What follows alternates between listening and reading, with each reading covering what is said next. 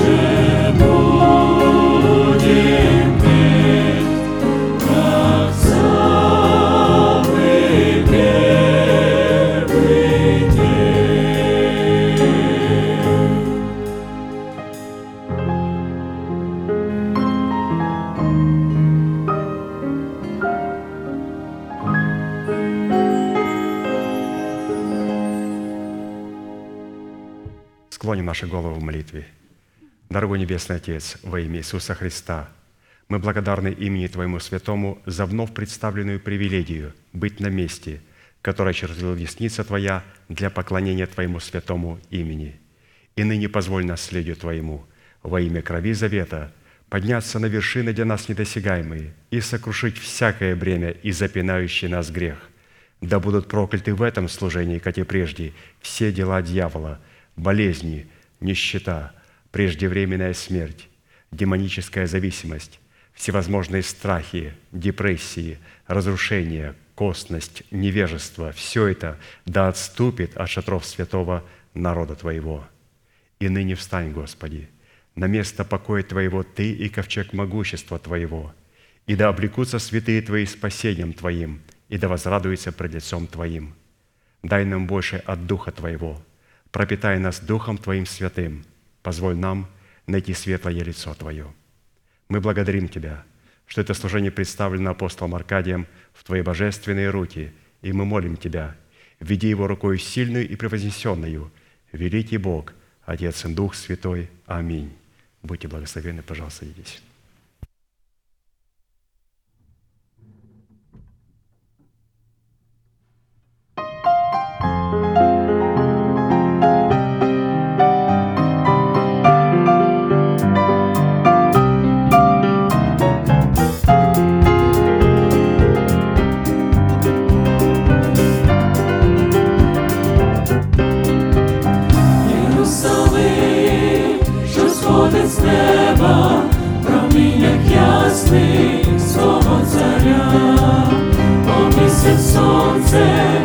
Більш не потрібний, і агнець Божий, рання заря, оце оселя свята з людьми, де будем жити із Богом ми. На усі сльози Ісуса чи зітре, смерті не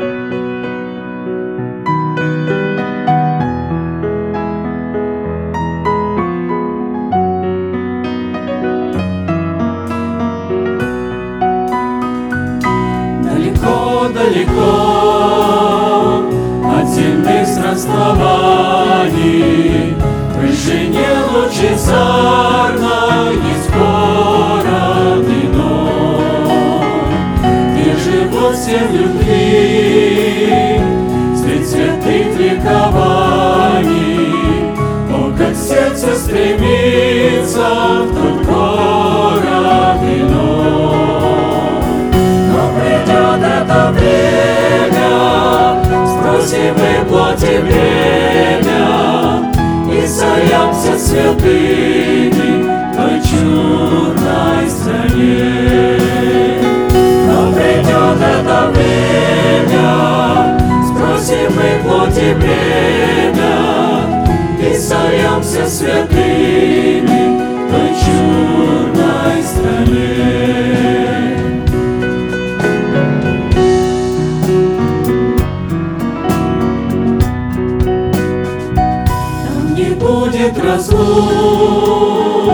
и не будет печали, и слеза не прольется из светлых очей. Там увидим Христа в лучезарном сиянии, там увидим любимых и близких людей. Свет туда не проникнет, лицо не поникнет, Только радость и счастье нам вечно царит. Свет туда не проникнет, и лицо не поникнет, Только радость и счастье там вечно царит.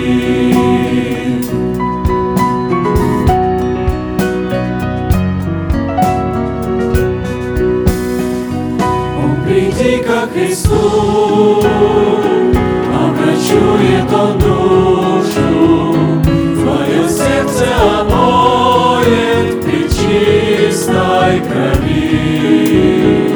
И оставь ты свой грех, эту тяжкую ношу, И стремись ты к единству, к той братской любви.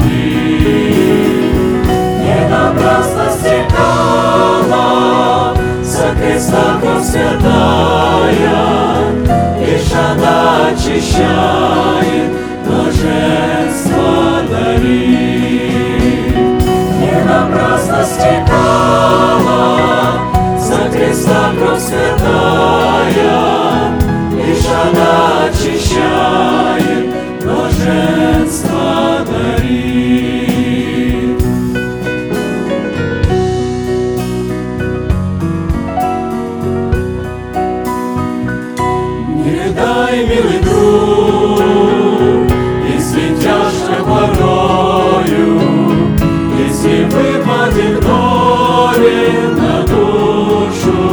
твою. Твердо веруй и знай, что Спаситель с тобою,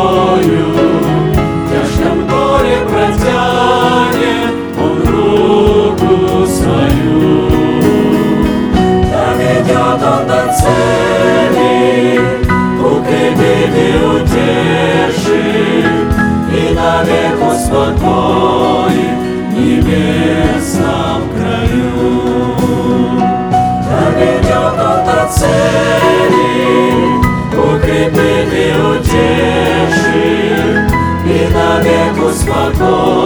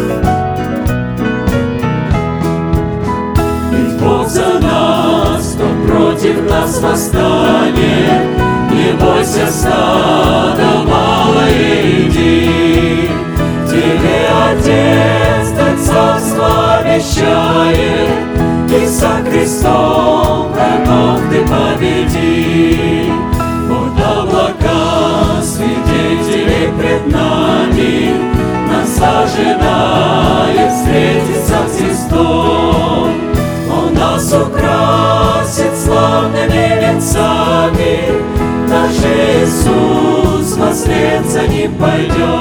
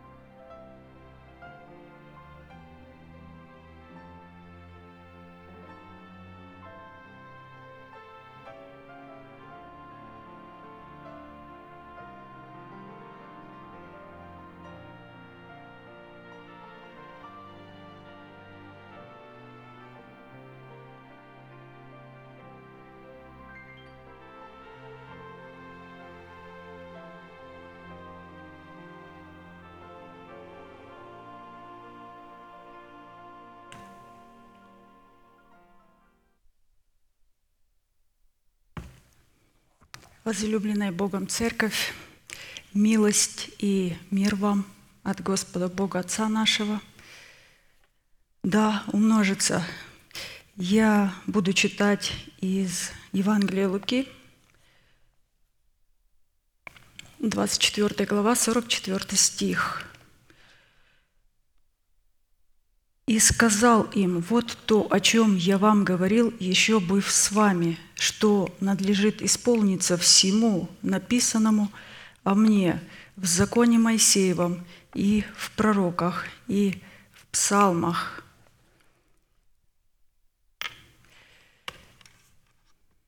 Эту мысль Иисус неоднократно подчеркивал – так как понимал, что именно на нее будет делать свою ставку зверь и лжепророк, а также человеческий интеллект. То есть это последователи зверя и лжепророка, люди, которые будут а, имеют вот этот надменный ум, они всегда будут упразднять Слово Божие, они всегда будут ставить свой ум наравне с умом Божиим, чтобы показать, что не все истина и не все так э, может исполниться, как здесь написано. По этому поводу Иисус подтвердил это еще у евангелиста Матфея, 5 глава, 18 стих. «Истинно говорю вам, доколе не придет небо и земля, ни одна йота, ни одна черта не перейдет из закона, пока не исполнится все». А поэтому, чтобы наследовать вот эти все обетования, которые были переданы, на самом деле они были переданы главе Церкви Иисусу Христу, а также Его телу, избранному Богом остаткам, нам необходимо очень хорошо быть осведомленным о нашем призвании. Послание Ефесянам, 4 глава, 22-24 стих – Апостол Павел говорит, отложить прежний образ жизни ветхого человека и сливающего в обольстительных похотях, а обновиться духом ума вашего и облечься в нового человека, созданного по Богу в праведности и святости истины. Право на власть – отложить прежний образ жизни, чтобы облечь свои тела в новый образ жизни, чтобы стать совершенными, как наш Небесный Отец. За эту цель была заплачена жизнь Сына Божьего. Для выполнения этой повелевающей заповеди задействованы три судьбоносных, повелевающих и основополагающих требования. Это отложить, обновиться и облечься. И от выполнения этих трех требований будет зависеть совершение нашего спасения – которое дано нам в формате семени, чтобы обрести его в собственность в формате плода правды. Ну, несмотря на то, что Бог дал вот эту повелевающую заповедь, но а, без Христа и вне Христа ее просто невозможно будет исполнить. Поэтому, когда мы смотрим, мы говорим, а как быть помещенным во Христа? Мы очень хорошо все знаем, что быть помещенным во Христа – это поместить себя в церковь. И не во всякую церковь, а только ту, которая, по словам Христа, называется тесными вратами, и которую, по словам же Христа, очень трудно найти. Иисус сказал, подвязайтесь войти сквозь тесные врата, ибо многие поищут и не возмогут. А те люди, которые, скажем, или же если человек такой найдет такую церковь, которая является тесными вратами и войдет в нее, и потом предаст ее, и предаст ее осознанно и добровольно, скажем, из-за зависти или же из-за прихоти, из-за какого-либо греха, то Писание говорит, что такому человеку нет более жертвы за грех, нет более прощения такому человеку, если он однажды нашел эти тесные врата, а потом предал. Как бы он ни служил, в какой бы церковь он ни ходил – как бы он ни проповедовал, как бы он ни пел и молился, что бы он ни делал, где бы он ни евангелизировал, как бы он ни отдавал свое тело на сожжение, его служение будет служением Каина. То есть поэтому э, те люди, которые нашли, мы с вами благословенны, что мы нашли такую церковь, как «Тесные врата», потому что именно в такой церкви мы смогли услышать то обетование или же то призвание, как освободиться, скажем, от всех своих врагов в лице ветхого человека – и все, что стоит за этим ветхим человеком, преждевременная смерть, всевозможные болезни, страхи, разрушения, именно в такой церкви мы с вами услышали, как обновить свое мышление. И в такой церкви мы услышали об этом удивительном обетовании, как облечь свое тело в нетление или же в новый образ жизни, как вот мы читаем. И, конечно, чтобы исполнить это великое повеление – необходимо быть в руке Бога удивительным орудием. Я сразу хочу э, перейти на главную мысль сегодня, э, то есть которую буду придерживаться, конечно, главная мысль у нас э, право на власть, но мы э, будем держаться этой мысли всегда. Быть удивительным орудием в руке Бога – это быть громоносной молнией которая позволит нам уничтожить всех врагов внутри нас и вне нас. Мы слышим очень много образов. Мы слышим быть солнцем, быть дождем. Для одних мы изливаем этот дождь и солнце в помилование, для других в наказание. Мы слышим очень много образов. Быть ветром, а, быть облаками, наполненными водою – а, быть молотом в руке Бога. То есть есть очень много образов, но я бы хотела рассмотреть красоту в молнии, потому что а, эта проповедь была озвучена нашим пастырем 21 декабря 2012 года. Псалом 143 с 5 по 11 стих. «Господи, преклони небеса Твои и сойди, коснись гор и воздымятся, блесни молнию и рассей их, пусти стрелы Твои и расстрой их, простри с высоты руку Твою, избавь меня и спаси меня от вод многих, от руки сынов иноплеменных, которых уста говорят суетное и которых десница, десница лжи. Боже, новую песнь воспою Тебе, на десятиструнной псалтыре воспою Тебе, дарующему спасение царям и избавляющему Давида, раба Твоего, от лютого меча. Избавь меня и спаси меня от руки сынов иноплеменных, которых уста говорят суетное и которых десница, десница лжи. Прослушивая разбор псалмов э, Давида, то есть вы помните, что пастор начал изъяснять и толковать все Пятикнижье, начиная с книги «Бытия», и практически мы прошли все эти э, книги более 30 лет назад, когда это началось. Мы прошли и Откровение, мы прошли и центровые книги, Иова, Исфирь, Неемия – то есть, а вот именно а, псалмы Давида мы начали проходить в 2000 году.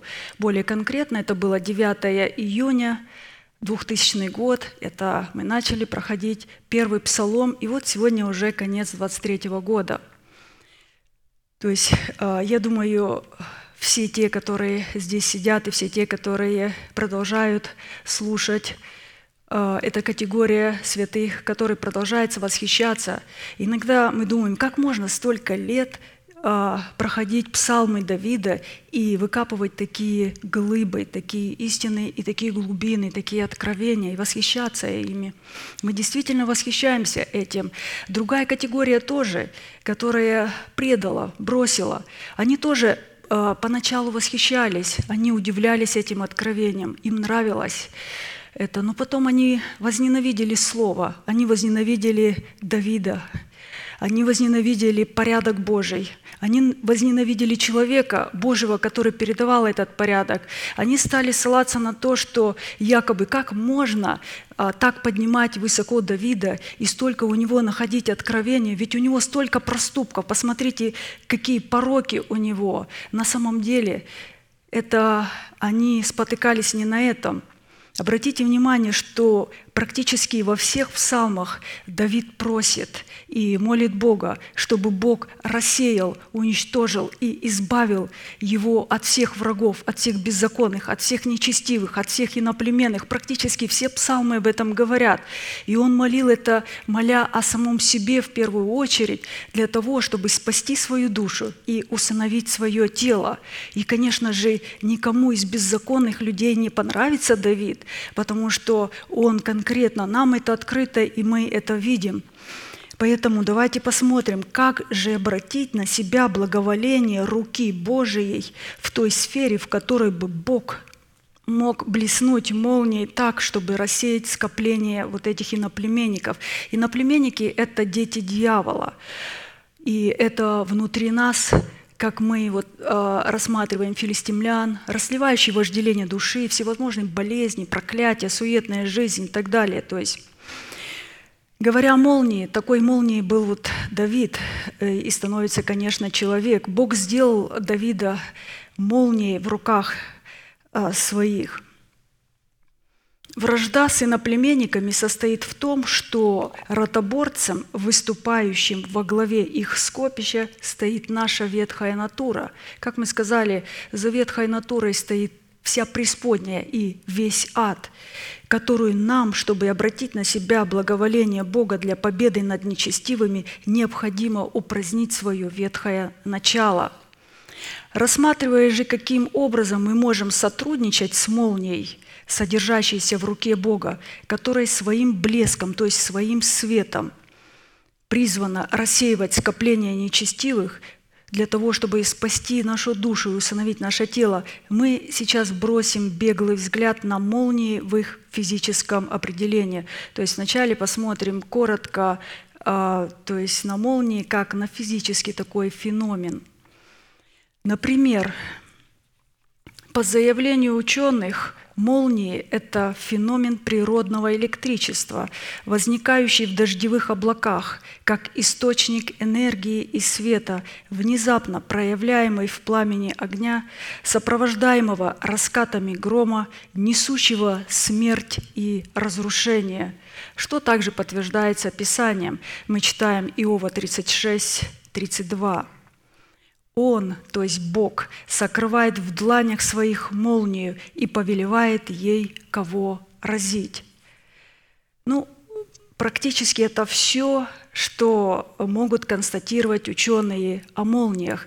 То есть, так как этот физический природный феномен остается для них непостижимым. Они, тем не менее, вы знаете, выдвинули более 600 теорий а, о том, как происходят эти молнии, и, э, скажем, которые сегодня, по их заявлению, оказались все э, вот эти вот теории территорией заблуждения – то есть ученые, вот такой народ, они выдвигают какую-то теорию или же гипотезу, как они говорят, что это еще не подтверждается, проходит какой-то короткий срок, они говорят, нет, это уже реальность. Это начинают э, преподавать в школах, в колледжах, в университетах, проходят какие-то столетия, они опровергают все эти гипотезы, бедные дети продолжают учить это в школах, возмущаются, говорят, почему мы должны вот этот вот ответ давать, чтобы получить просто хорошую оценку, ведь это идея лживая, то есть так, такая спекуляция происходит. Но э, Молнии бывают разные, и по сей день человек зарегистрировал более 10 разновидностей молний. То есть они настолько непредсказуемые. Вы знаете, больше всего вот у физиков, у ученых, даже у человека вот интерес вызывает шаровая молния. То есть э, те люди, которые изучают или, или же смотрели, это такое интересное природное явление, которое тоже имеет очень много гипотез, там очень много подделки, очень много фальши, когда вы будете смотреть, вы сразу поймете. Но э, сами физики, ученые, они говорят, такое чувство, что эта шаровая молния имеет какой-то свой интеллект, как будто бы у нее она выбирает определенную траекторию, когда она идет, она идет по направлению, может проходить через все здания, через бетонные и постигает точно человека, которого она хочет уничтожить. Однако, насколько нам известно, молнии, представляющие как самого Бога, так и Его суд, могут и призваны не только разрушать, но и созидать, устроять, защищать, управлять и привносить жизнь и энергию Бога.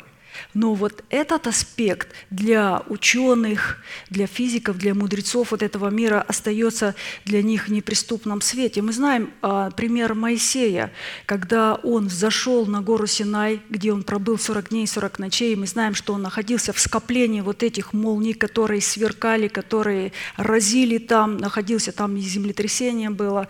И когда он опустился к подножию горы, то народ израильский не мог смотреть на него, потому что он имел такую силу, такую энергию, такой свет, что написано, ему пришлось потом положить покрывало. Они не могли смотреть в его лицо от той силы и энергии.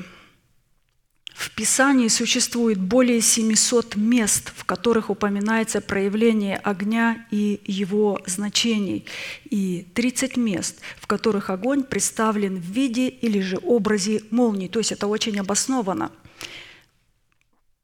Исходя из этого, назначение молнии во взаимоотношениях человека с Богом и Бога с человеком является многозначным, многочастным, многогранным и многофункциональным. Давайте вспомним, какими критериями определяется путь для молнии громоносной и кто и каким образом проводит эти пути. Давид говорит, мы прочитали, «Господи, блесни молнией своей и рассей все скопище иноплеменных этих врагов». То есть, я думаю, а, мы, когда слушали этот разбор, мы понимали это и молились такой молитвой. Сегодня мы продолжаем слышать эти истины. А, Иова 38 глава 25 стих. Бог задает этот вопрос Иову. Кто проводит протоки для излияния воды и путь для громоносной молнии? Однажды этот вопрос Бог поставил перед человеком и желает услышать от него ответ. Из постановки данного вопроса следует, что протоки для излияния воды и путь для молнии громоносной каким-то образом взаимосвязаны между собой, что неоднократно подтверждается и другими местами Писания. И вот одно из них. Пророк Иеремия говорит о молниях, которые также, он тоже был этой молнией. 51 глава, 16 стих – по глазу его шумят воды на небесах, и он возводит облака от краев земли, творит молнии среди дождя. Вы знаете, вообще, когда Бог задает какой-то вопрос, вот мы сейчас прочитали, Бог задал вопрос Иову, кто проводит протоки для излияния воды и путь для молнии громоносной. И когда Бог задал этот вопрос Иову, Иов увидел ответ. Он увидел сразу ответ на причину его страданий и причину его разрушений, и также увидел в этом вопросе ответ на выход из этого страдания.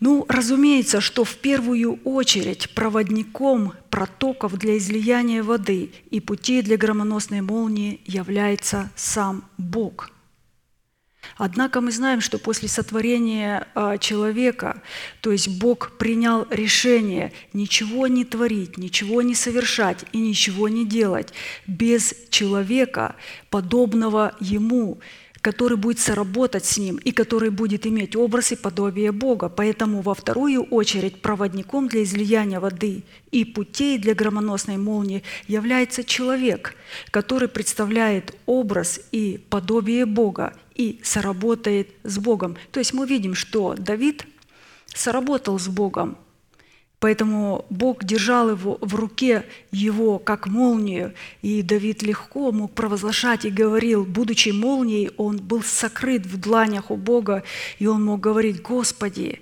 блесни молнией своей и истреби всех вот этих скопищей иноплеменных, всех врагов. Бог давал ему власть на это и право, чтобы он освободился от всех врагов.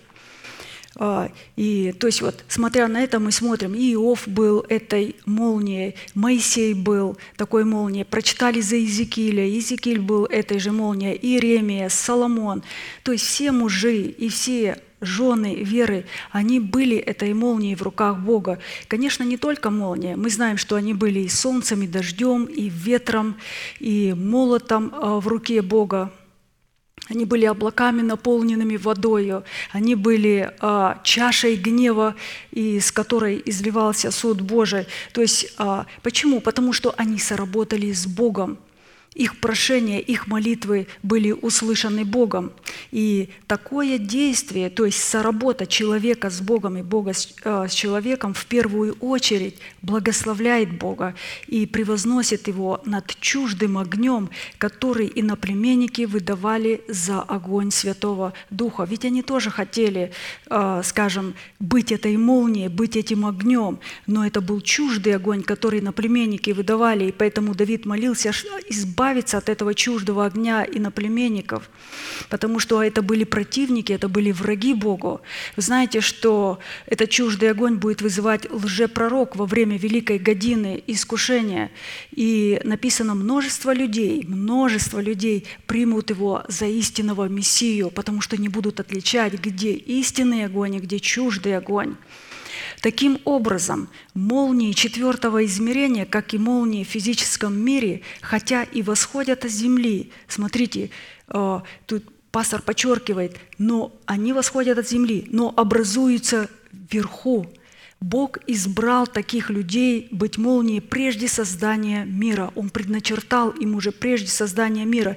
И только затем они уже не сходят на землю, чтобы совершить на земле то, что было им повелено и предрешено на небесах. Вопрос такой – как, будучи молнией громоносной, мы сможем отложить прежний образ жизни, обновить свое мышление и облечь свое тело в новый образ жизни, чтобы исполнить то призвание, которое вот мы с вами услышали.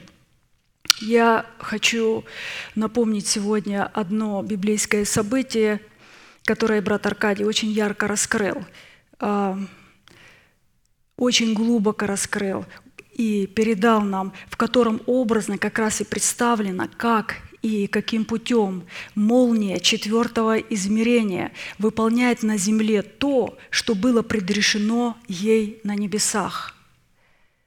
Это событие Авараки, военачальники Израиля, который во главе с судьей Израиля, Диворы, жены Лапидофовой, в подчинении которой он находился и по повелению которой он вел все войны Господа, то есть Варак вел а, войны Господни по повелению Диворы, жены Лапидофовой. Дело в том, что Варак, а, его имя означает «молния», он тоже был этой молнией, то есть у него такого значения – молния, Варак, красивое очень имя – и будучи этой молнией, он являлся этой молнией, но путем для этой молнии громоносной являлась судья Девора, жена Лапидофова – мы сейчас прочитаем это событие, но прежде я хочу напомнить, так как э, в этой проповеди пастор напоминает это по той причине, что вы сейчас обратите внимание, мы будем читать события и посмотрите, сколько здесь э, символически существует чисел, имен, место, местонахождений, городов, гор, рек. И мы хорошо с вами уже знаем, что это все имеет символическое значение, а, такое, которое связано именно с пророческими судьбами, которые должны наследовать дети Божии. Также здесь эти символические значения а, связаны с тем, с пророческим роком для детей дьявола. Они сами избрали этот жребий – то есть иногда люди жалеют их, но человек сам избирает добровольно и осознанно тот жребий. Они отказываются от порядка Божия и выбирают другой порядок, и попадают в порядок мглы и тьмы, и царства Антихриста или царства тьмы. Поэтому, когда мы будем читать в Писании, вообще в Писании не так просто приведены э, вот, э, местности городов, рек, улиц, имен и так далее. Там сокрыта истина или же там сокрыта какая-то доктрина. Книга Судей, 4 глава, с 1 по 15 стих. Когда умер Аот, Аот это был судья Израиля, и когда он умер, Бог воздвиг другого судью, Дивору, жену Лапидофову. Когда умер Аот, сыны Израилевы стали опять делать злое пред очами Господа, и предал их Господь в руки Иовина, царя Ханаанского, который царствовал в Ассоре. Военачальником у него был Сисара, который жил в Харашев-Гаиме. И возопили сыны Израилевы Господу, ибо у него было 900 железных колесниц, и он жестоко угнетал сынов Израилевых 20 лет. В то время была судьею Израиля Девора, пророчица, жена Лапидофова. Она жила под пальмою Девориною между Рамою и Вифилем на горе Ефремовой. И приходили к ней сыны Израилевы на суд. Девора послала и призвала Варака, сына Авинаамова из Кедеса Нефалимова, и сказала ему, «Повелевает тебе Господь Бог Израилев, пойди, взойди на гору Фавор, и возьми с собой десять тысяч человек из сынов Нефалимовых и сынов Завулоновых, а я, говорит Господь, приведу к тебе, к потоку Кисону Сисару, военачальника Иовинова, и колесницы его, и многолюдное войско его, и предам его в руки твои». Варак сказал ей, «Если ты пойдешь со мною, пойду, а если не пойдешь со мной, не пойду». Она сказала ему, «Пойти пойду с тобою, только не тебе уже будет слава на всем пути, в который ты идешь, но в руки женщины предаст Господь Сесару». И встала Девора и пошла с Вараком в Кедес, в город, где жил Варак. Варак жил в Кедесе Нефалимовом. Вначале она его призвала к себе. Девора жила на горе Ефремовой между Рамою и Ефилем. Это очень красивые места и очень красивые значения, которые пастор здесь раскрыл. Варак созвал завуланян и нефалимлян в Кедес. И пошли вслед за ним десять тысяч человек. И Девора пошла с ним. И донесли Сесаре, что Варак, сын Авинамов, взошел –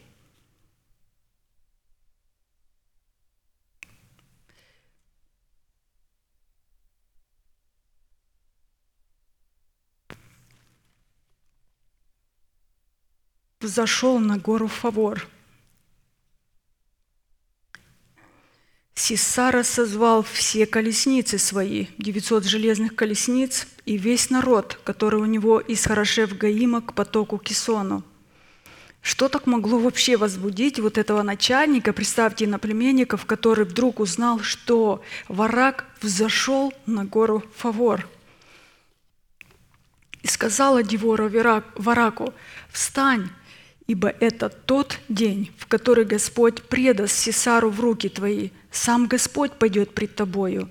И сошел варак с горы Фавора, и за ним десять тысяч человек. Тогда Господь привел в замешательство Сесару и все колесницы его, и все ополчение его от меча Варакова, и сошел Сесара с колесницы и побежал пешей. Здесь пастор остановился, поэтому остановимся и мы. Событие дальше продолжается. Мы можем знать, что Варак выиграл бой. В этом событии Святой Дух хотел показать, как исполнить наше призвание в образе варака, как громоносной молнии и всего, что связано с ним. Потому что только будучи вот этой сверкающей молнией, громоносной молнией, мы сможем исполнить свое повеление. Вообще здесь пастор очень наглядно э, вырисовал наше призвание и ответил на все три вопроса, которые мы постоянно задаем э, в служении – Здесь настолько ярко было показано, как отложить прежний образ жизни, то есть избавиться от руки Иовина, царя Асорского, который вместе со своим военачальником Сисарой представляли вот этот чуждый огонь иноплеменников, то есть этого ветхого человека внутри себя, как избавиться от этого. Здесь же он показал, как обновить свое мышление на образе варака – который по повелению Деворы, то есть судьи Израилева, Деворы, жены Лапидофовой, взошел на гору Фавор. Мы знаем, что гора Фавор – это гора преображения, там возможно обновить свое мышление. Это та гора, на которой, вы помните, Иисус преобразился и где явились ему два великих мужа. Это пророк Илья и законодатель пророк Моисей.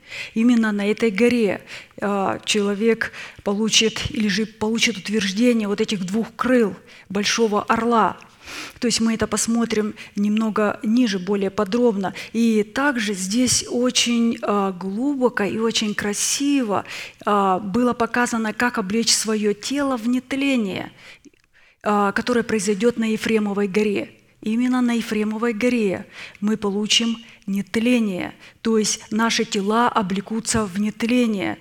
Дело в том, что он в конце это скажет проповеди, объяснит, но так как мы уже слышали это, а, Ефремовая гора, она как раз, что интересно, она находится на Армагеддонской долине, то есть долина Мегида – и там течет поток Кисон. Это как раз вот...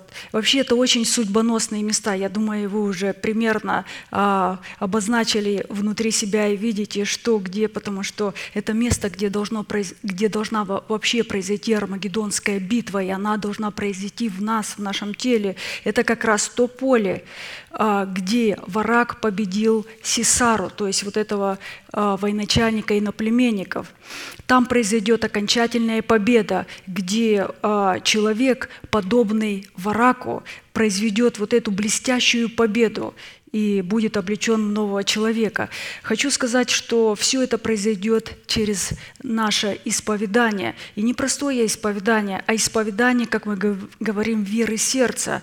А, исповедание веры сердца работает только тогда, когда мы отдали все члены нашего тела в орудие праведности, все члены тела в орудие праведности, когда включая и наш интеллект, когда мы преклонили, когда мы не ставим свой ум наравне с умом Божиим – то есть мы, мы рассмотрим сейчас все вот эти составляющие и увидим, насколько важно вот здесь все детали, все мелочи, которые Дух Святой, вы знаете, Он сокрыл в, э, вот в этих местностях, городах, гор, именах, числах. И мне так интересно, я вот иногда думаю, как Дух Святой заботится о своих детях, об учениках. Почему? Потому что ведь интеллекту тоже интересно проникнуть туда, а Бог скрывает это, и Он не покажет им. И у нас милость такая, что нам было это открыто, и мы это слышали.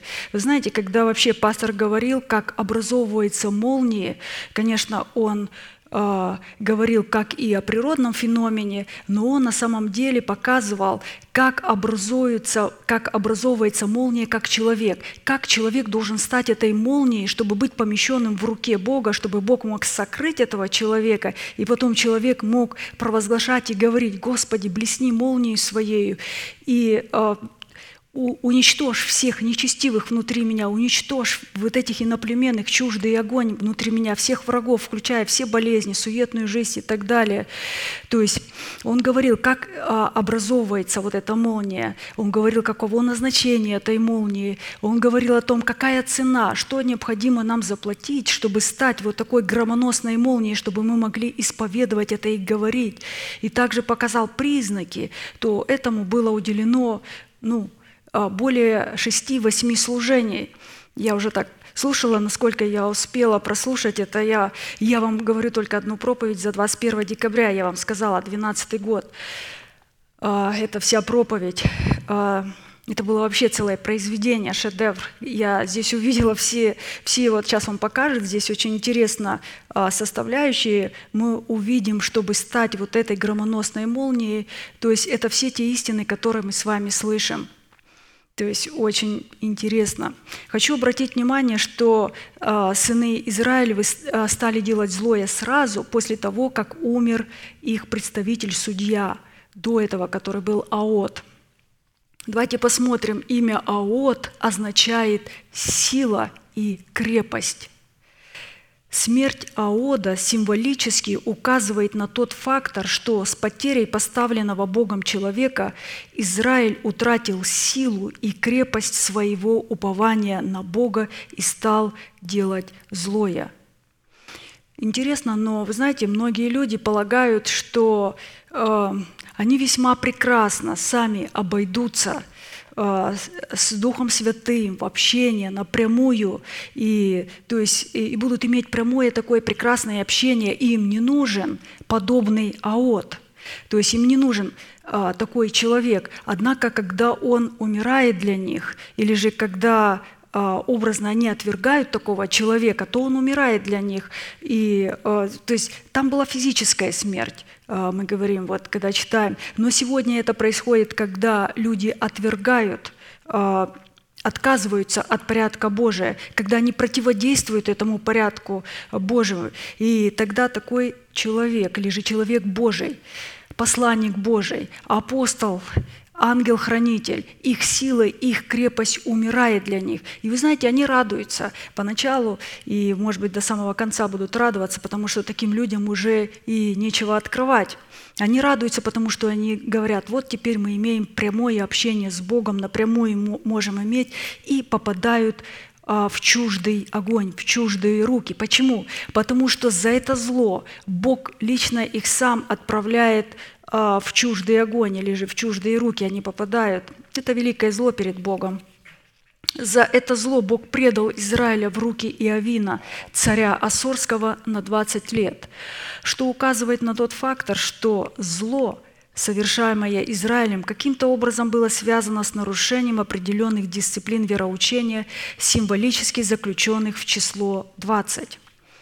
Божий огонь, или же молния, о которых мы говорим, представлен в Вараке под главою Деворы, пророчицы и судьи Израиля. Ну, мы сегодня с вами в этой проповеди э, были рассмотрены только два имени Варак и э, то есть вот э, и Девора, то есть и все, что связано с ними, где они жили, кто с ними близко соприкасался – то есть это как раз все те составляющие, которые сегодня мы увидим, покажут природу божественного огня или же молнии. А нам необходимо увидеть это себе. Вы знаете, вы увидите это в себе. Я вот слушаю, когда пастор говорит, он э, всегда говорит, какую-то истину, а потом говорит, это у вас есть. И я сидя здесь, я говорю, аминь, это у меня есть, я принимаю это, я обязательно скажу аминь, и потом еще приду домой, еще раз послушаю, и когда он еще скажет, я говорю, аминь, это есть у меня, то есть очень важно. А, вот я вам скажу, у вас это есть. Почему? Потому что это суть божественного огня, которая нам сегодня очень важна. Нам важно быть помещенным в длань Бога. Он сокрывает в длани своей молнию и повелевает ей, кого разить. То есть нам необходимо поразить всех нечестивых внутри себя – ветхого человека, за которым стоит весь ад и преисподня, за которым стоит все болезни, проклятия, суетная жизнь, все страхи, которые есть, все мысли, которые человека беспокоят. Ему нужно и необходимо стать этой горящей молнией, громоносной, сверкающей. То есть и мы увидим вот этот порядок, 12. То есть 12, э, то есть как порядок божественного огня – Имя Варак, как я уже сказала впереди, означает «молния», в то время как имя Девора означает «пчела». То есть ее значение «пчела». Думаю, вы тоже это знаете. Она символизирует ум Христов или же облако, в котором и посредством которого Бог будет творить молнию. А посему сразу начнем, вот мы сейчас быстро 12 составляющих пройдем. Первая составляющая, чтобы представлять огонь Божий в действии молнии, это необходимость поставить себя в зависимость от человека, представляющего облако Божие, то есть это вне нас. То есть Девора, она представляет это облако Божие, и также поставить себя в зависимость от своего сердца или же от ума Христова, а не от своей собственной головы и своего интеллекта, надменного ума. Потому что Девора символизирует ум Христов – как в нас, так и ум Христов в человеке, который представляет отцовство Бога и который передает. От нее будет исходить слово, от нее будет исходить слово для варака. Без нее варак не знать будет, что делать. То есть он полностью будет исходить от нее. И э, без этого облака, как мы читаем и как мы знаем, в физическом феномене не будет молнии. Э, Написано, Бог возводит э, облака от краев земли и творит молнии среди дождя. Бог творит молнии среди дождя в тот момент, когда возводит дождевые облака от краев земли. Но помните, что пастор э, в предыдущем, здесь написал немножко выше, он сказал, образуются они не на земле, образуются они на небесах прежде создания мира. То есть э, Бог уже заранее предузнал, кто в его руке будет молнией, он уже это все видел. И поэтому он взращивает такого человека, чтобы он стал этой громоносной горящей молнией. И, то есть предузнает это. Из чего следует, что молния – это результат дождя. В то время как под облаком, проливающим дождь, подразум... подразумевается вероучение. Очень важно, чтобы и вероучение было как а, у нас в основании, следуя которому мы становимся как путем для молнии громоносной, так и самой молнии. Поэтому вот эта первая составляющая, она очень важна, где чтобы поставить себя в зависимость от человека Божьего, посланного в нашу жизнь, и также от ума Христова в нашем духе.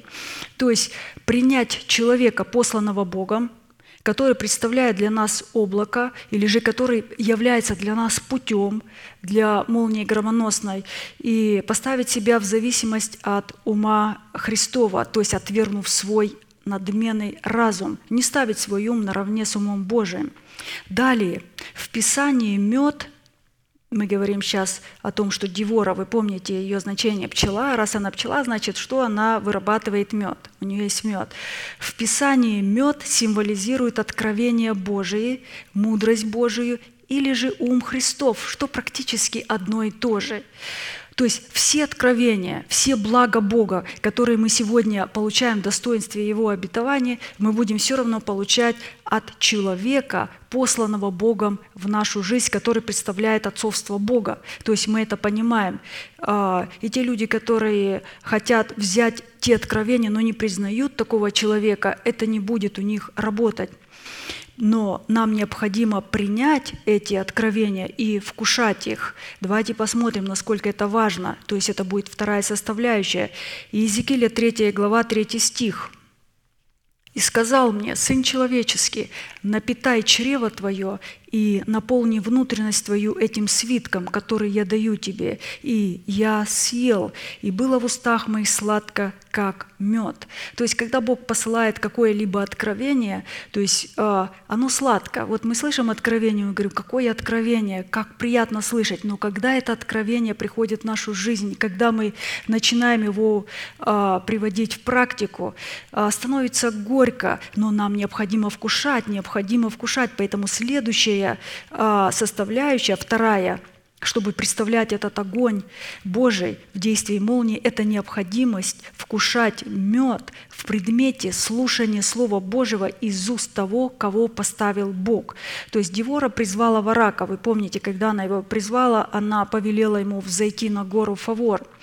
То есть э, здесь мы увидим два важных таких действия в слушании слова – это призвать и вкушать. И такое вкушение меда определяется Писанием призывать имя Господне. Почему? Потому что враг принимает это слово или же откровение от Деворы, потому что он принимает его в виде меда. А, смотрите, он ей сказал такие слова. «Если ты пойдешь со мною, я пойду, а если ты не пойдешь со мной, я не пойду». Может быть, многие скажут, как он мог так сказать? На каком основании он требует, чтобы человек Божий шел и был вместе с ним. То есть а, она ему сказала, пойти пойду с тобою, но слава уже на всем пути будет не тебе, а женщине. Он сказал, мне не нужна слава, мне нужна победа. Я хочу быть уверен в победе. То есть это не простые слова. Я когда слушала, и когда пастор говорил, он, а, конечно, а, объясняет это немножко э, туда-сюда в проповедях, но эту мысль он объяснил на патриархе Гаде. Если вы помните, когда Гад благословенный был тем, написано, он придет с главами народа в пустыню. То есть и пастор объяснил, что он разделит то достоинство, ту славу, то положение вместе с теми, кого они принимают. То есть принимающий пророка принимает и, то есть, э, то есть получит награду пророка, или же принимающий меня, Иисус сказал, «А получит а, также и награду, разделит вместе со мною. Вот, вот здесь вот эта мысль и преследовалась. Он сказал, он хотел, ведь на самом деле, смотрите, Девора же не будет держать меч в бою, она не будет, но он хотел, чтобы она была с ним. И тогда у него будет сила. Вкушать мед – это призывать имя Господне – то есть он должен был вкусить это от прислушания, мы должны вкушать. Призывать имя Господня может только священник.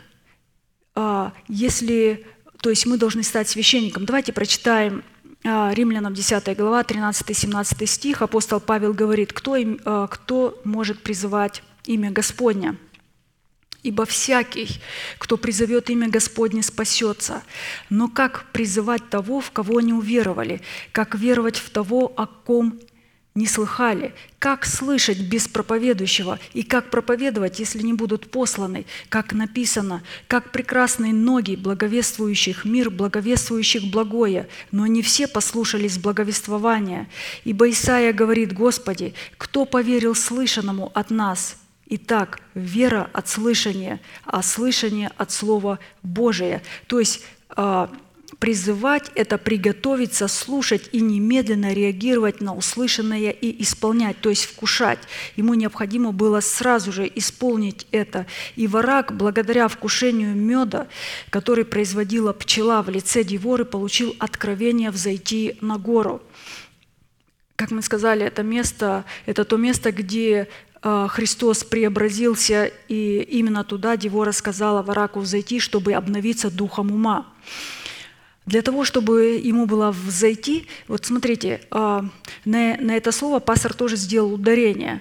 А, когда он говорил, он говорит «взойти», то есть уйти с низин, потому что когда мы стоим, и приказ был и повеление «взойди», то есть поднимись, уйди с этих низин. И пастор там показал, где апостол Павел говорит, а мы с вами сегодня находимся в этом, он говорит «А, «отложить прежний образ жизни, уйдите с этих низин, оставьте прежний образ жизни и поднимитесь на гору».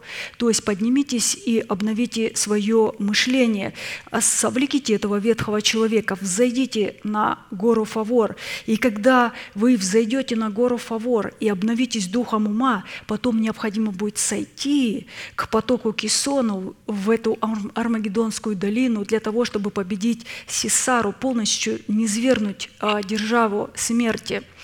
То есть но интересно, для получения вот этого откровения Вараку необходимо было явиться в расположение или же место пребывания Диоры. Вот это откровение, которое мы сегодня с вами слышим, мы можем получить только на этой территории, на территории церкви, там, где живет Девора, там, там мы сейчас увидим, это третья составляющая, чтобы представлять вот этот огонь Божий а, в действии молнии, это необходимость чтить день субботний, то есть это место ее а, жизни, место пребывания – она, призывала, она призвала его к себе. То есть мы сегодня слышим, насколько важно сегодня связать себя узами, вот этими веревками, сочетаться с Сионом, сочетаться с истиной. То есть, потому что все обетования, все откровения, которые мы с вами слышим, мы сможем получить исключительно только в теле церкви, когда мы свяжем себя заветом и узами.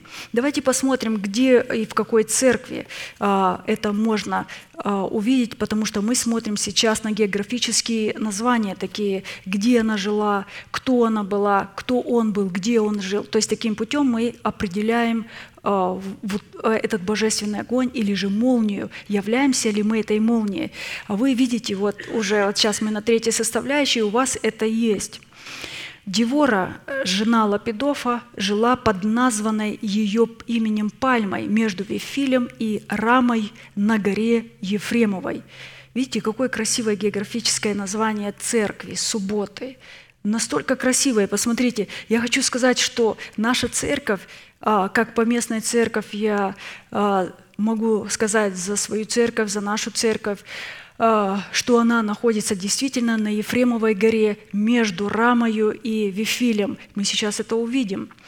И имя Лапидов, то есть это муж Деворы, означает факел – то есть это свет, от которого поставила себя Девора в зависимость. Вы представляете, я вот слушала в 12 году, я не обратила внимания, я когда слушала, думаю, ну хорошо, что у нее есть статус, что она замужем, и все, Девора жена Лапидофа, больше мне, меня, меня сейчас это приводит трепет, восторг. Я сейчас вижу, многие не видят этого положения. А, это ее муж, как будто бы он не играет никакой большой такой роли. То есть мы видим, она судья, она пророчица, то есть она передает слово от Бога, она повелевает, она приказывает. Но его имя нам очень многое говорит. Лапидов, факел, свет, слово. Таким образом, все деяния Деворы, а следовательно и все деяния Варака символически происходили в добровольной и желанной зависимости от руководящего света, которым является Слово Божие, передаваемое Деворе через Лапидофа. То есть потому что он был свет, он был свет, факел, она была пчела, она принимала этот свет – Оказывается, Девора, как пчела, получает откровение Бога от своего мужа Лапидофа, в лице которого всегда подразумеваются две владычественные инстанции Бога. Это Слово Божие и Святой Дух. Мы никогда не можем разделять. Если Слово Божие здесь написано, в начале было Слово, это помазанное Слово Святым Духом и будет открыто Святым Духом. То есть и рассматриваются они, то есть вот Слово Божие и Святой Дух, или же мы говорим Урим и Тумим, в предмете нектара – из пыльцы цветов, которые она затем истолковывает или перерабатывает мед, которым будет питаться сама и продавать его в Араку. Не думайте, что он бесплатно будет получать мед ему придется платить цену. То есть я, я тоже смотрела все, думаю, подожди, я, я все 12 составляющих я увидела в себе, э, я знаю, что вы тоже увидите в себе, не думайте, что не увидите. Я все увидела в себе, и я была рада. Я в конце сказала те слова, которые сказал Давид в начале. То есть э, он платил, он платил эту цену за мед. То есть признание Деворы, признать Девору – это уже была цена – Признать человека Божьего – это уже цена. Вы знаете, вот человек часто говорит, я признаю моего помазанника, я признаю моего пастора, я люблю, я знаю, что это человек Божий. Но вы знаете, это не до конца. Что такое признание? Давайте посмотрим. Признать – это как Елисей разодрать свои одежды своего понимания – опыта, своей учености, разодрать все свои одежды своего невежества и облечься в мантию ученика, чтобы принимать все откровения, то есть не ставя их под сомнение или же под какой-то, э, то есть а вдруг это не так, а вдруг это не то. Мы прошлый вторник слышали, вот брат Иван говорил, кто такой ученик? Ученик – это кто? То есть это человек, который имеет такое внутреннее состояние или же внутренняя позиция активного смирения, человек, который отвергает свою волю в пользу воли Божией.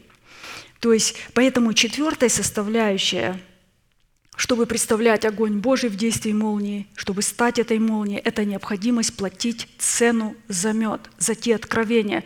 Каждый из вас платит, я плачу, мы все платим – а, Матфея 25 глава с 8 по 9 стих.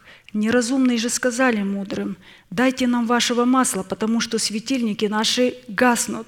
А мудрые отвечали, что бы ни случилось недостатка и у нас, и у вас, пойдите лучше к продающим и купите себе. То есть надо было платить. И мы видим, враг платил. Враг платил за это услышанное э, слово, чтобы услышать это Божье слово, чтобы принять, чтобы исполнить, чтобы вкус, вкушать. Но Девора, она призвала его к себе – Давайте посмотрим, куда она его призвала, потому что она вначале его призвала к себе и призвала его на, на Ефремовую гору. Там она жила. Она проживала. Это очень красивое место, Ефремовая гора между Рамою и Ефилем.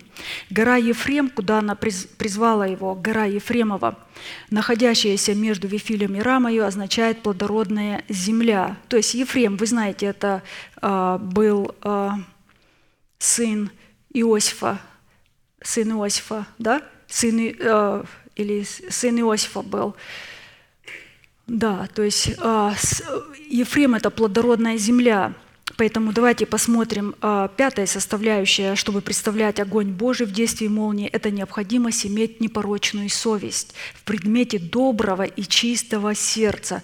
Вот этого Ефрема, добрая плодородная земля. Она становится доброй плодородной зе- землей только тогда, когда туда помещается учение, вероучение. Девора передавала ему учение, она передала ему все откровения, и он положил в основание. Благодаря тому учению, которое мы получаем, учение начинает очищать нашу совесть, и наша чистая совесть от мертвых дел, от, от всего. И поэтому э, это становится чистым, чистым сердцем, добрым сердцем, плодородной землей.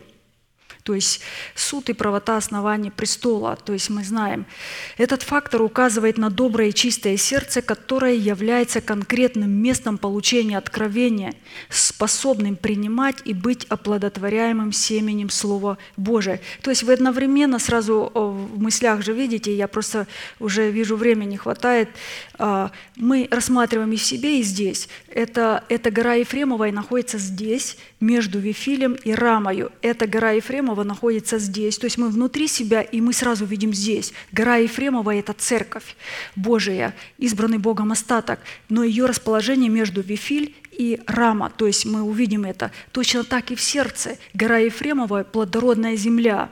Она находится в центре нас – где она жила, но она жила между Вифилем и Рамою, что говорит о том, что доброе сердце вот находится, что приводит нас к шестой составляющей.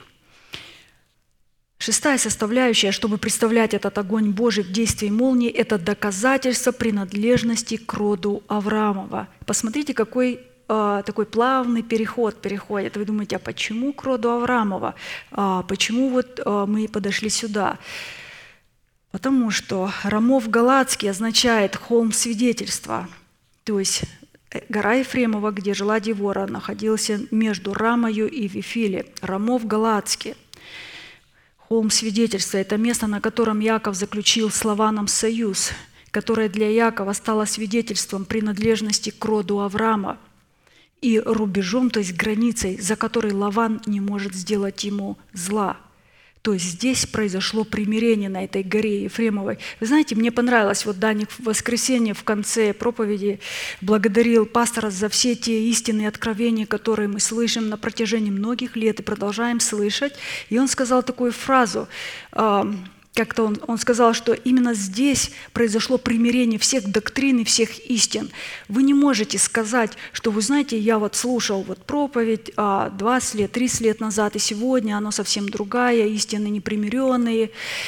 А, Мы все пришли с разных конфессий, с разных деноминаций, с разных обществ, с разного воспитания. То есть, и когда мы пришли сюда, у нас было очень много своего опыта, своего принесли, но нам пришлось от всего отказаться, и находясь здесь, мы примирились, а мы примирились, примирились все места, места Священного Писания, все доктрины, все истины, которые мы получили. Пришел полный мир, теперь не будет никакого зла. Посмотрите, как Лаван сказал Якову – то есть мы сейчас говорим о доказательстве принадлежности к роду Авраамова. У нас это есть. Посмотрите, как он сказал. «И сказал Лаван Якову, «Сегодня этот холм между мною и тобою, свидетель, посему и наречено ему имя Галаат, то есть холм свидетель, холм свидетельства. Этот холм – свидетель, и этот памятник – свидетель, что ни я не перейду к тебе за этот холм, ни ты не перейдешь ко мне за этот холм и за этот памятник для зла. Бог Авраамов и Бог Нахоров да судит между нами, Бог отца их, Иаков поклялся страхом отца своего Исаака. Бытие 31 глава 48, 53 стих. Ведь мы видим, что они поклялись здесь своими отцами. Они поклялись Богом отцов своих. А, смотрите, насколько это важно. Нам необходимо увидеть доказательства принадлежности к роду Авраама, как мы прочитали. Второзаконие 4 глава 31 стих. Господь Бог твой есть Бог милосердный, Он не оставит тебя и не погубит тебя, и не забудет завета с отцами твоими, которые Он с клятвою утвердил им. То есть речь идет об отцах. Необходимо свидетельство, что у нас есть связь с отцами, потому что все передается из рода в род, то есть из чистого рода в чистый род.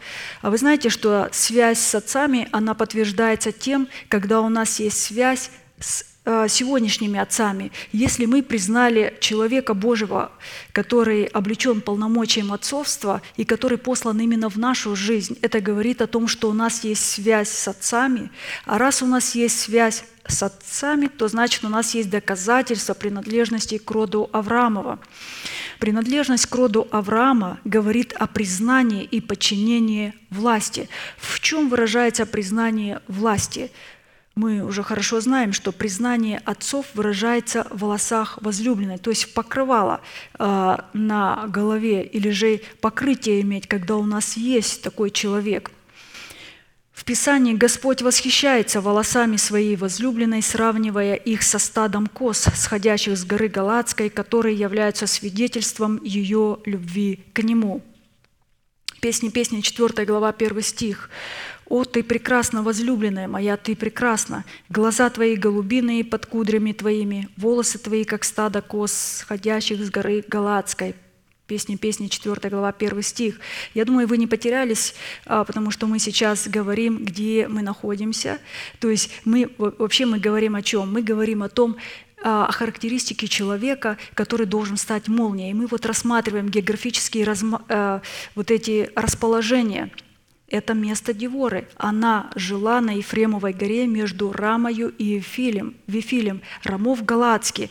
А, это Ефремовая гора. То есть она находилась между Вифилем и Рамою. То есть а, мы рассмотрели а, Рамов Галацкий, то есть Галат. И теперь мы посмотрим, давайте, Вифиль означает «дом Божий». Это место, где Яков дал обет Богу, что будет чтить Его своими приношениями в формате десятин из всего, что Ему дарует Бог. Видите, какая истина. Посему седьмая составляющая, чтобы представлять этот огонь Божий в действии молнии, это необходимость чтить Бога десятинами – не думайте, что враг пришел туда с пустыми руками. А, то есть никогда в храм Божий никто не мог приходить с пустыми руками. Всегда, когда приходили в храм, всегда, когда приходили к священнику, к судье, приходили с даром в руках. То есть это тоже у нас есть, это тоже мы обладаем этой характеристикой. Бытие 28 глава, 19 и 22 стих.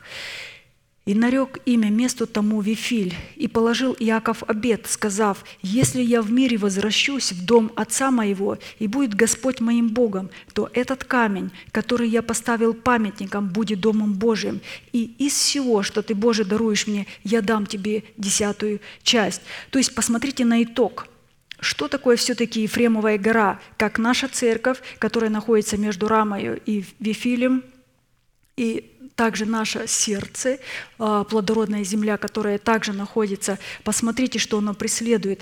Таким образом, гора Ефремова в предмете доброй или плодородной почвой является таковой лишь только потому, что с одной стороны имеет доказательство своей принадлежности к роду Авраама – а мы поняли, к роду Авраамова имеет только тот, кто заключил завет с отцами. А завет с отцами только можно заключить, если вы признали человека Божьего, который облечен полномочий отцовства Бога, то есть признать власть от Бога, а с другой стороны чтит Бога десятинами и приношениями. Хорошо, у нас еще четыре составляющие, я очень быстро. Давайте посмотрим все-таки, где жил Варак молния, то есть э, и кто его отец, и что связано с ним. Это очень э, быстро, четыре составляющие. Варак, сын Авинаамов, жил в Кедесе Нефалимовом. Авинаам означает «отец миловидности». Видите, у него тоже очень красивое имя. Я всегда думала, только женщины могут быть миловидными. Но а, у Варака был отец, видно, ну, есть, есть дети, дети миловидные. Миловидный, посмотрим, это приятный, привлекательный, обретающий благоволение. То есть благоволение Бога вот для Авинаама, оно выразилось в том, что у него был сын, варак. Вы знаете, кто варак был? Это был воин молитвы.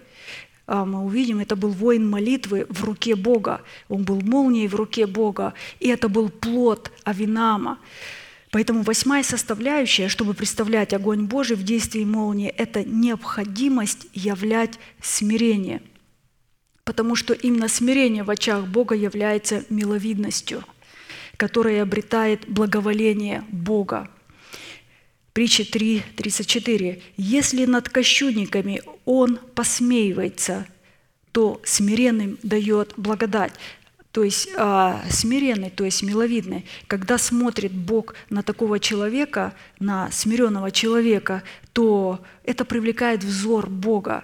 Ведь у нас тоже, когда мы смотрим и видим человек смиренный, он привлекает взор. И Матфея 11 глава, 29 стих. Иисус тоже был миловидным.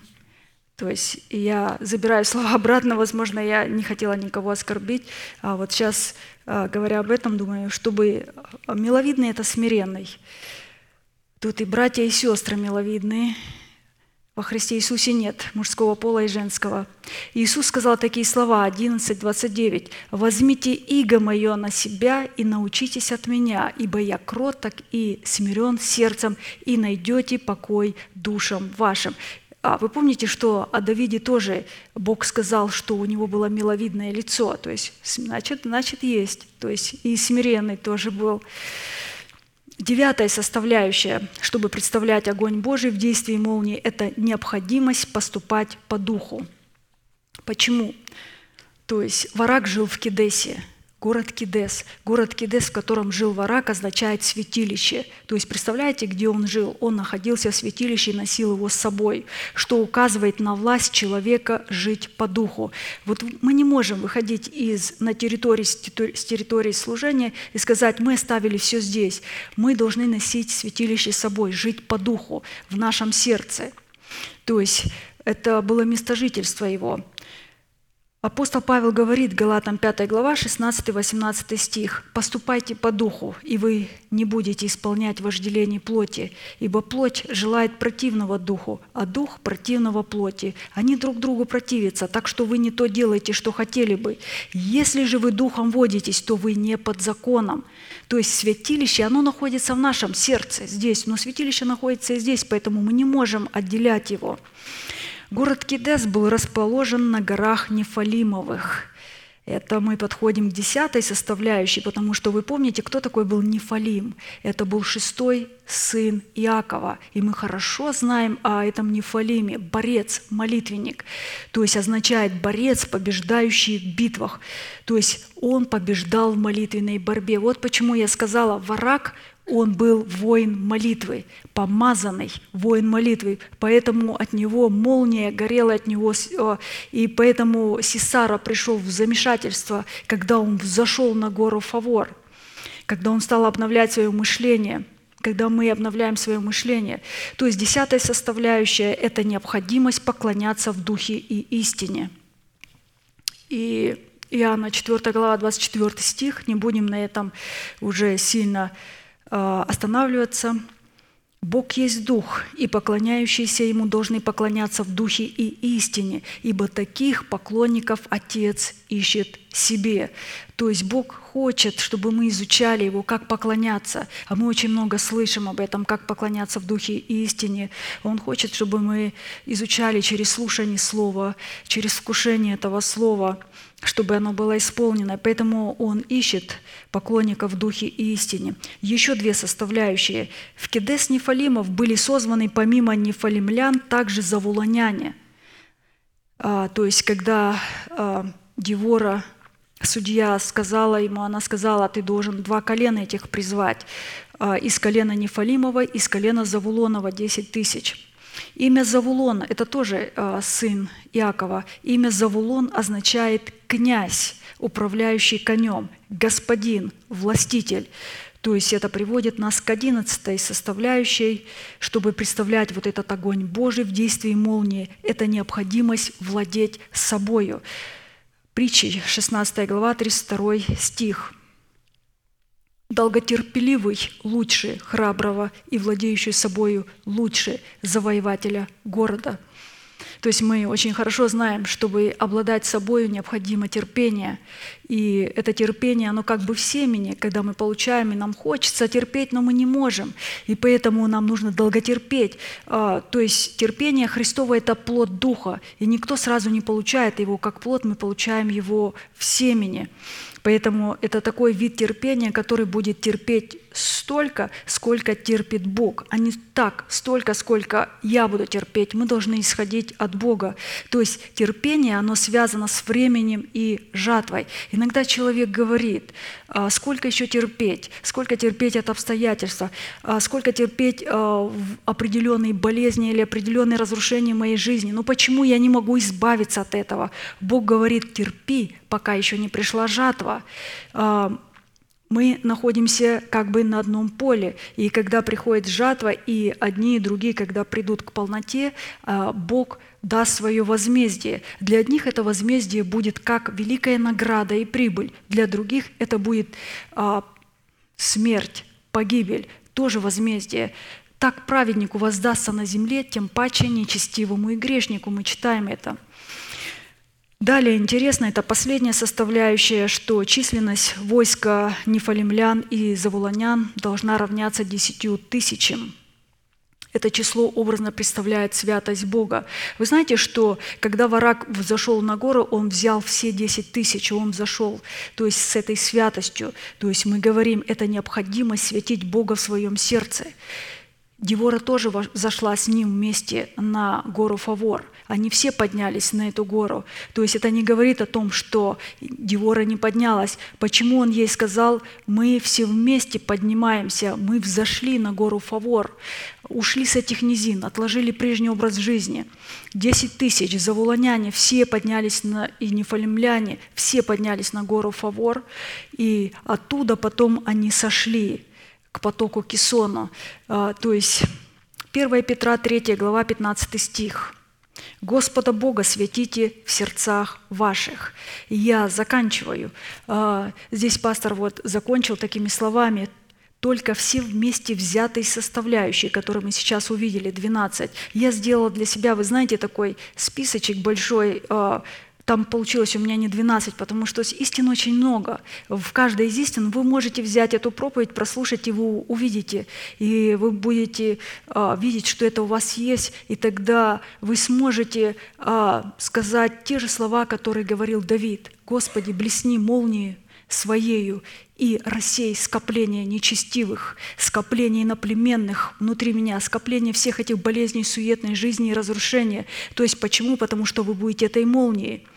Только все вместе взятые составляющие могут называться огнем Божиим, который в действии молний призван уничтожить источник чуждого огня и рассеять всех врагов в нашем теле и вне нашего тела в лице иноплеменников, вот в лице вот этой преждевременной смерти, всевозможных болезней, проклятий, разрушений. То есть мы можем это делать Видите, мы увидели, насколько вообще а, это важно. А, здесь мы увидели очень многие детали, мелочи, под которыми Дух Святой скрывал вот эти истины и доктрины. А, когда пастор говорил эту проповедь, он а, в конце сказал, говорит, я бы мог вообще не брать вот этот образ, который мы взяли, сейчас прочитали о Вараке, о Деворе, а просто бы взял, скажем, а, вот эти 12 составляющих и обосновал бы их все местами Писания, и при том много бы дал. Но все-таки оно же легче, когда мы видим и рассматриваем образ, и видим его. Но у нас мы эти истины уже видели, доктрины эти видели. То есть мы здесь увидели, как Варак победил Сесару, только потому, что он был в подчинении у Деворы. Девора, в свою очередь, была в подчинении у а, Лапидофа, мужа своего, который представлял Слово Божие и Святой Дух. То есть а, очень интересно, то есть здесь субординацию, которую мы видим, подчинение, и мы видим также это в себе. Мы вообще очень благословенны а, с вами тем, что слышим такие а, глубины истины. И вот это 12 год. Я знаю, вот у нас брат Анатолий говорил, А еще дальше он когда открыл, и, я, и когда мы слушали, чувство, что мы слушаем сегодняшние истины. То есть все стоит в основании, и оно все живо в нас. Мы очень этим ценим. Мы благодарны за эти, откровен... а, за эти откровения, благодарим, что мы могли уразуметь их, что мы могли принять, вкушать и находиться с ними. Поэтому склоним наши головы и будем молиться.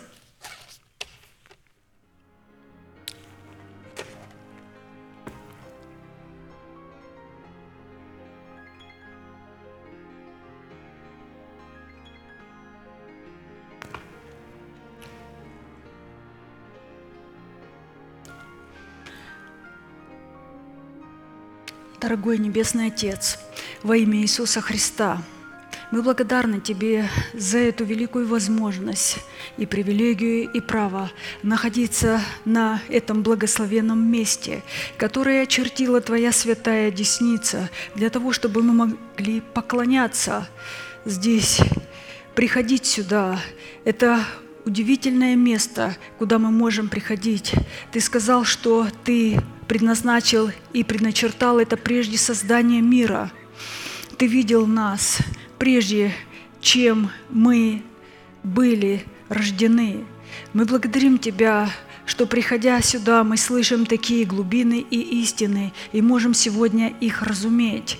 Мы принимаем все эти истины и вкушаем. Благодарим Тебя, Господи Боже наш, за то, что, находясь на этом месте, мы можем видеть, что это Великая Ефремовая гора – это церковь Твоя, которая сегодня возвеличена, церковь, где возвеличено Твое Слово Божие и Дух Святой, и Он возвеличен также в нашем естестве, в нашем теле. Мы благодарим Тебя, что благодаря той истине, которую мы приняли от человека, который представляет для нас отцовство Бога, мы заключили связь с отцами. Благодарим, что мы можем принимать Слово Твое внутри себя и очищать свое сердце от всяких мертвых дел, очищать от всякого греха, от всех идолов. Благодарим Тебя, что мы можем жить этим, жить сегодня здесь по духу, в Кедесе Нефалимовом. Благодарим Тебя, что Ты сделал нас воинами молитвы, что мы являемся этой молнией в руке Твоей. Мы помещены в Тебя, и все те истины, которые мы сегодня слышали, они настолько ярко в нашем сердце раскрываются, и мы благодарны Тебе, что мы увидели, что мы есть им это, и что Ты поместил и сокрыл нас в своей руке, как молнию. И мы сегодня имеем право сказать, Господи, блесни молнией своею и рассей скопище иноплеменных, рассей скопище нечестивых и внутри все эти болезни, все, весь ад и преисподнюю. Благодарим Тебя, что Ты слышишь эти слова, потому что мы приняли те слова и те характеристики, которые Ты передал нам передал нам через нашего пастора, передал нам эти истины, которые мы склоняемся перед ними и склоняем свою голову и сердце перед тем, потому что мы живем и вкушаем, и нет более сладкого, и нет более трепетного, и для нас это приводит в восторг, когда мы слушаем Твое Слово, которое помазанное Духом Святым. Благодарим Тебя, что всякий раз, когда мы приходим сюда, мы имеем близкое общение друг с другом. Мы можем любить друг друга и снисходить друг к другу. Благодарим Тебя, что мы продолжаем и будем продолжать слышать Твое Слово, помазанное Духом Святым, и мы можем преклоняться здесь, и мы преклоняем сейчас нашу голову, наш великий Бог, Отец, Сын и Дух Святой. Аминь. Отче наш, сущий на небесах, да святится имя Твое, да придет Царствие Твое, да будет воля Твоя и на земле, как и на небе. Хлеб наш насущный подавай нам на сей день. И нам долги наши, как и мы прощаем должникам нашим. И не веди нас во искушение, но избавь нас от лукавого, ибо Твое есть царство и сила и слава во веки. Аминь.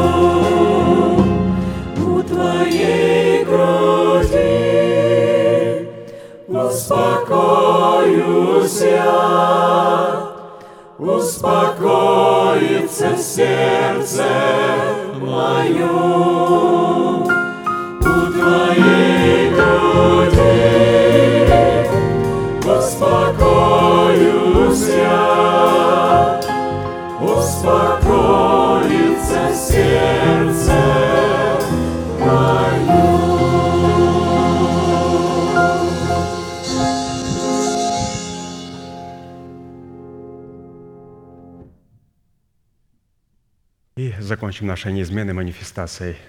«Могущему же соблюсти нас от падения и поставить перед славою Своею непорочными в радости, единому, премудрому Богу, Спасителю нашему, через Иисуса Христа, Господа нашего, слава и величие, сила и власть, прежде всех веков, ныне и во все веки.